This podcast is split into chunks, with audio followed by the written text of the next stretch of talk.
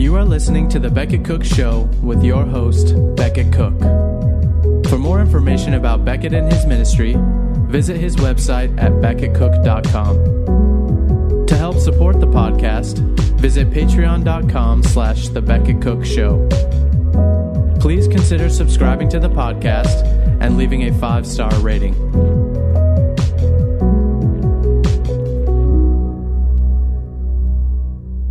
Hey guys, welcome to the show. Today I was going to talk about a different topic, totally different topic, but I read the New York Times this morning and I had to address this story in the New York Times.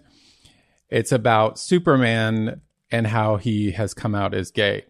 And so I want to get into this article. I just want to remind you we're on Patreon now. And if you want to support this show, you can go to the link below and donate as little as $5 a month, then it would be super helpful for the show. So let's take a look at this article in the New York Times. The title is Superman Comes Out as DC Comics Ushers in a New Man of Steel. That's the title. The subtitle is The New Superman, the son of Clark Kent and Lois Lane, is concerned about the environment does not shy away from politics, and will soon begin a romantic relationship with a male friend. So, of course, the New York Times latches on to this story immediately and can't wait to to uh, not only publish it but celebrate it because we'll see later how um, enthusiastic they are about this this new turn of events for Superman, who's now gay and it was written by George Gustines. Gustines, I, I'm not sure how to say his name, but the first line of the article is "up, up, and out of the closet!" exclamation point. And he he goes on to say, George says the new Superman.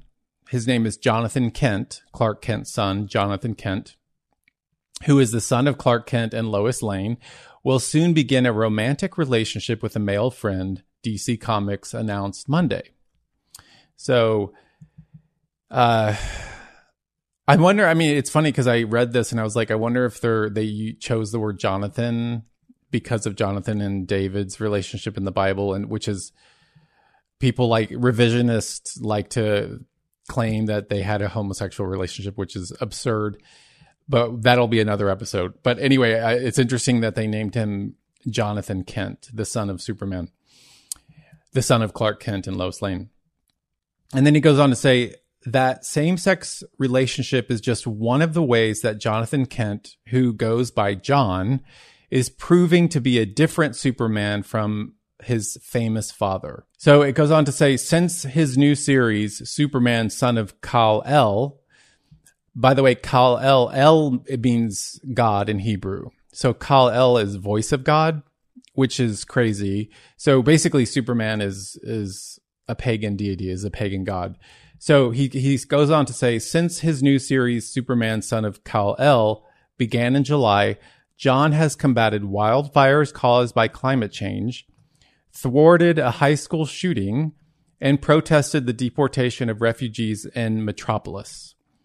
And then he goes on to say, so basically, it's kind of all about the social things today, the social justice things that are going on in culture today. He goes on, George goes on to write the idea of replacing Clark Kent with another straight white savior felt like a missed opportunity, quote unquote, says Tom Taylor, who writes the series, said, he said in an interview. He said that a new, quote, Superman had to have new fights, real world problems that he could stand up to as one of the most powerful people in the world. So, so yeah, they're they're they're just using kind of the the cultural kind of hot topics of the day to for Superman to combat and and and again it says he's the most powerful he's one of the most powerful people in the world um uh, it's really Satan is the most powerful person. Uh, he's the prince of the power of the air of this world.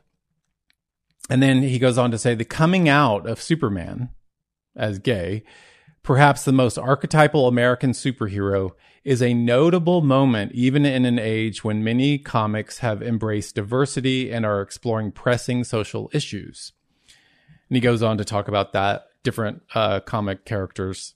He says that uh, in in 1992 is when Marvel's comics really started to shift to kind of a progressive progressivism, and he says uh, it was an event that was praised in an editorial in the New York Times. So again, the New York Times loves to praise and celebrate unrighteousness. Basically, it loves to celebrate uh, anything that is an attempt to attack the family, which is the core of civilization, which is again Marxism, which I'll get into in a minute. But um, and he says, though Superman is not the first LGBTQ hero, he will not be the last. Comics ex- comics experts said that there was something particularly momentous about Superman coming out. And so yeah, Superman is now gay, which is which is crazy and it's just, you know, it's a sign of the times as all as always. Um, and he, he goes on to say, there has been some blowback, but others have cheered the news. Quote, it's nice to see queer superheroes being more mainstream now. I'm very happy to see people like me being the main characters, end quote, a commenter wrote on another site. So that was from a commenter. Um, and then it, it talks about uh, Superman John's his name is John Superman Jonathan his his boyfriend or his his new relationship. It says Jonathan and Jay Nakamura met. I guess he's Japanese. Jay Nakamura met in an uh, August story during the new Superman's ill-fated attempt to establish a secret identity and attend high school. Attend high school. And he says Jonathan and Jay will share a kiss in a story that will be published next month. So that's exciting news. Um, they're going to be sharing a kiss. And then at the end, the, he ends the article with this quote from from uh, someone. He says, "I've always said everyone needs heroes, and they deserve to see themselves in their heroes.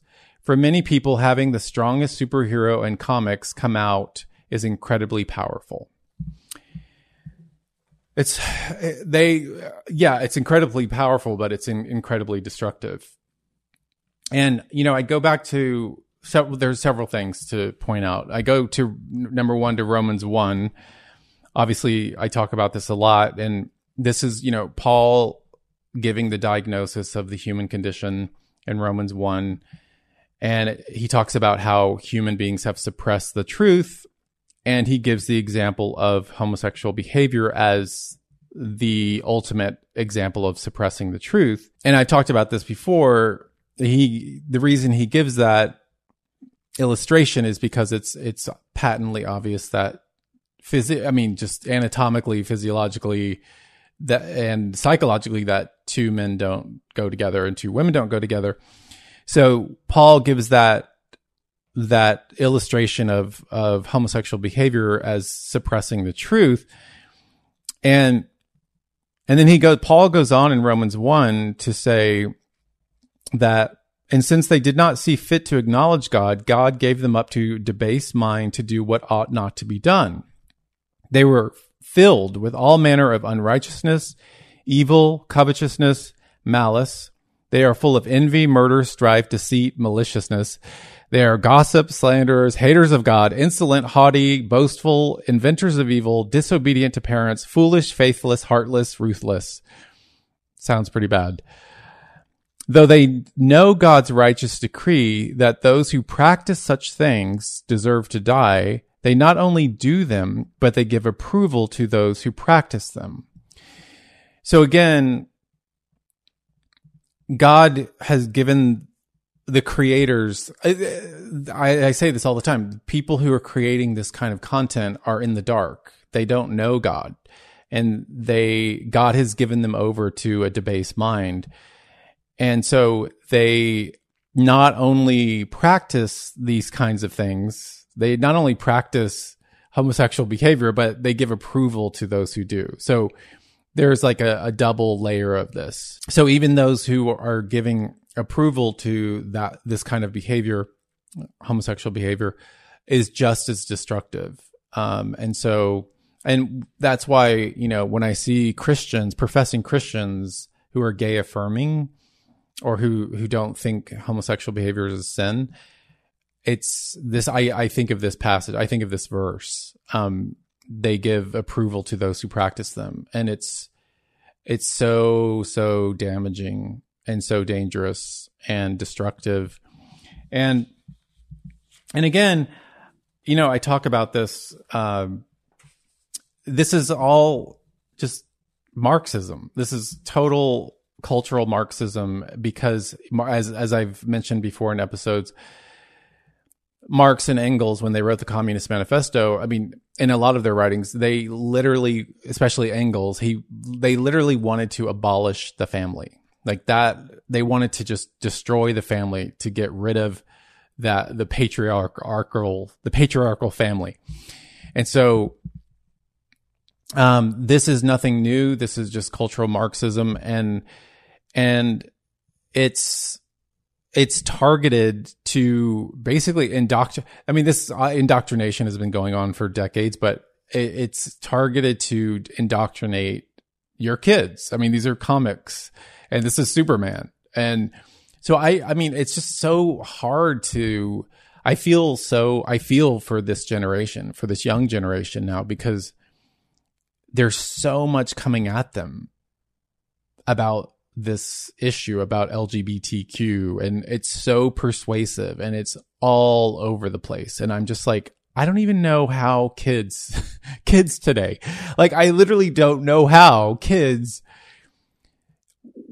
can ever believe that homosexual behavior is a sin after, after the years and years of cultural indoctrination and, and just the, just the constant drumbeat of this. It's, it's so out of control now and again, when I was gay and uh, growing up before God saved me 12 years ago, I homosexuality still in the 80s was still kind of looked at as more of a behavior.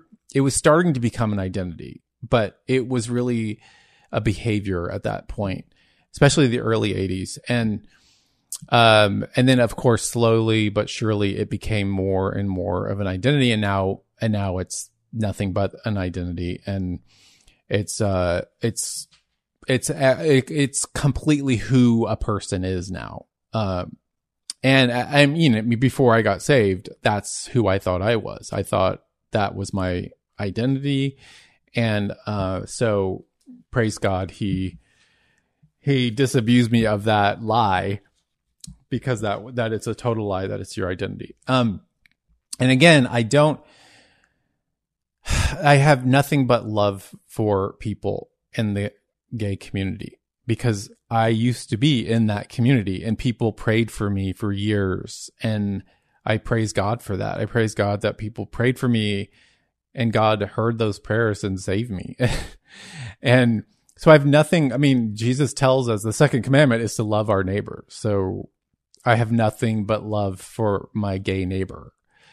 Literally, I have a gay neighbor right across. He can probably hear me right now. Um, and a, a new gay neighbor is about to move in across the hall. So that's going to be interesting. We'll see how that goes. So pray for me and pray for him. Um, I've actually been praying for him already that uh, he, I don't know, I'm, I've, been praying that I'll have a chance to share the gospel with him and lead him to Christ. And um, that would be amazing. It would be just, it would be such a like God thing to do to bring someone uh, to move in right across the hall for me. I mean, literally, it's like right across the hall, and he's like one of my only neighbors. And so it would be such an amazing thing to see him come to Christ. And so, who I'm really, you know, upset at is are, are the the cultural elites who are pushing this Marxist agenda on us, on on the world, basically. And who are trying to literally destroy the family. I mean, it's already it's already they've accomplished much of that goal. The family has been uh, very much. There's been so much destruction in the family, as as we all know, and and again, I talked about this before. The New York Times, you know, they're always kind of like shocked at the homelessness crisis or the the fentanyl epidemic or drug crisis, but it's like you guys caused this crisis. You guys caused it from decades of of reporting things like this, of doing stories on on these kinds of issues. And and not only doing stories on the on them but celebrating the fact that that Superman is now gay. Um because it does it it, it tears I'm t- it tears at the fabric of the family. It just does. Um, and I've talked about that before. So, and also Paul in Ephesians 4, he talks about, and this is again, this is the people who are creating this content. This is, this kind of reminded me of this passage in, in Ephesians, verse 17 through 19. Paul says, Now I say and I testify in the Lord that you must no longer walk as the Gentiles do in other words, no longer walk as non believers do in the futility of their minds. So, Paul, again, Paul is saying non believers are futile in their mind because they don't know the truth. I was futile in my mind for decades. I didn't know the truth and I I didn't know what was up or down or right or wrong ever. And so I was futile in my mind.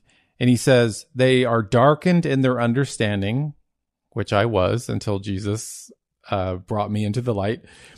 They were darkened in their understanding, alienated from the life of God because of the ignorance that is in them due to their hardness of heart. They have become callous and have even given themselves up to sensuality, greedy to practice every kind of impurity.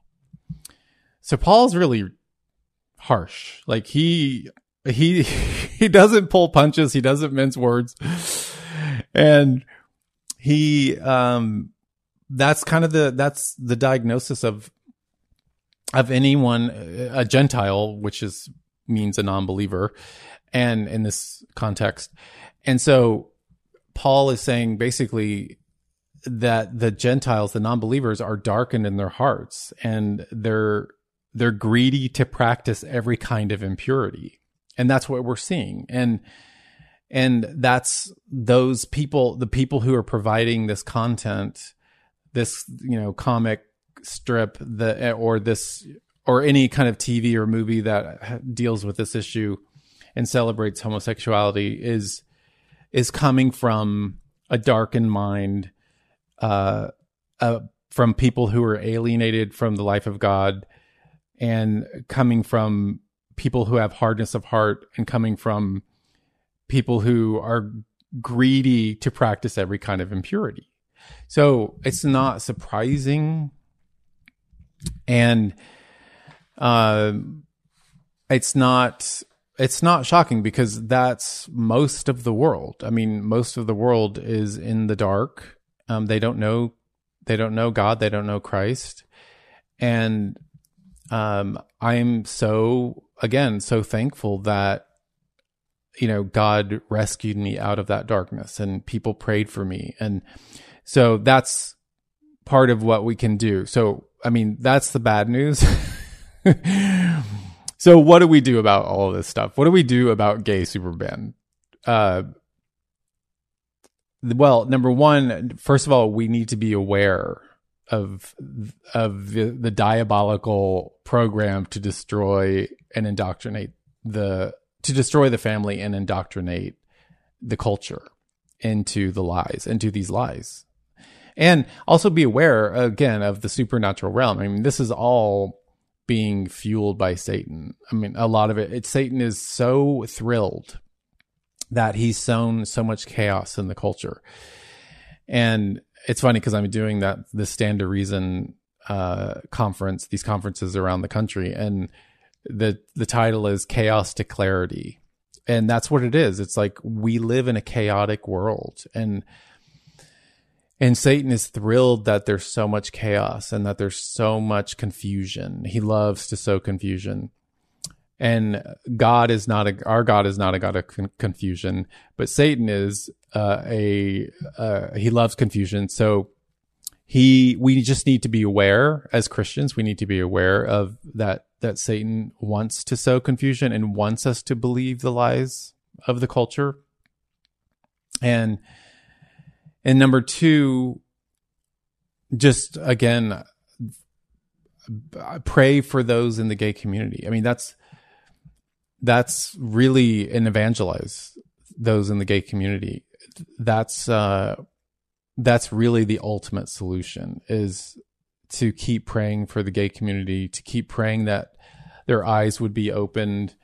Um, you know, my favorite verse about this by it's in Acts, Acts 26, 18. My sister-in-law prayed this over me for, I don't know how long, 20 years, maybe a long time.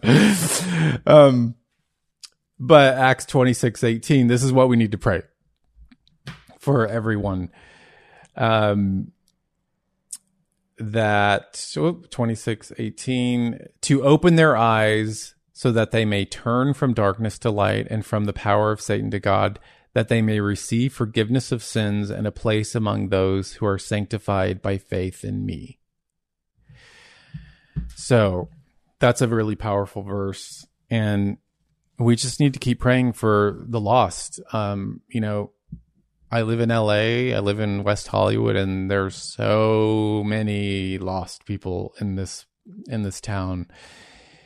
And uh we we just need to really witness to Christ. We just need to be a witness to Christ to them and share the good news of the gospel. And so I just encourage you all to to do that and and to just be aware. I mean, be aware of of you know, I know there's so many lies, but just this today I just when I saw that Superman comes out of the closet and is gay now, I just I'm like the world is ending.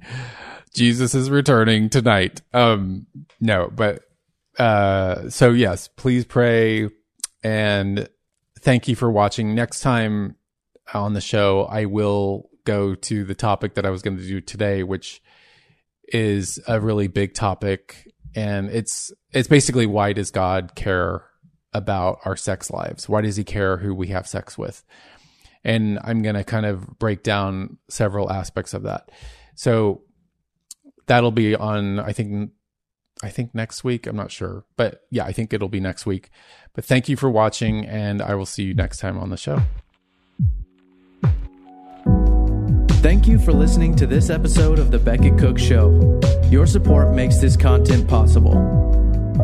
All episodes of The Becket Cook Show are also available on YouTube. For more information about Becket and his ministry, visit his website at becketcook.com.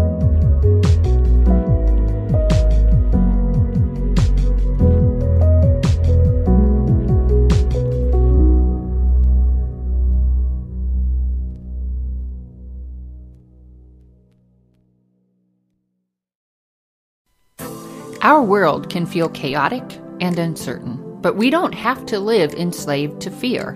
Christ has promised me and you his peace, and throughout Scripture has provided powerful tools and practical steps to help us experience greater freedom. I'm Jennifer Slattery, lead host of the Faith Over Fear podcast, inviting you to join me and my team as together we learn how to starve our fears and feed our faith. Subscribe at lifeaudio.com or wherever you access podcast content.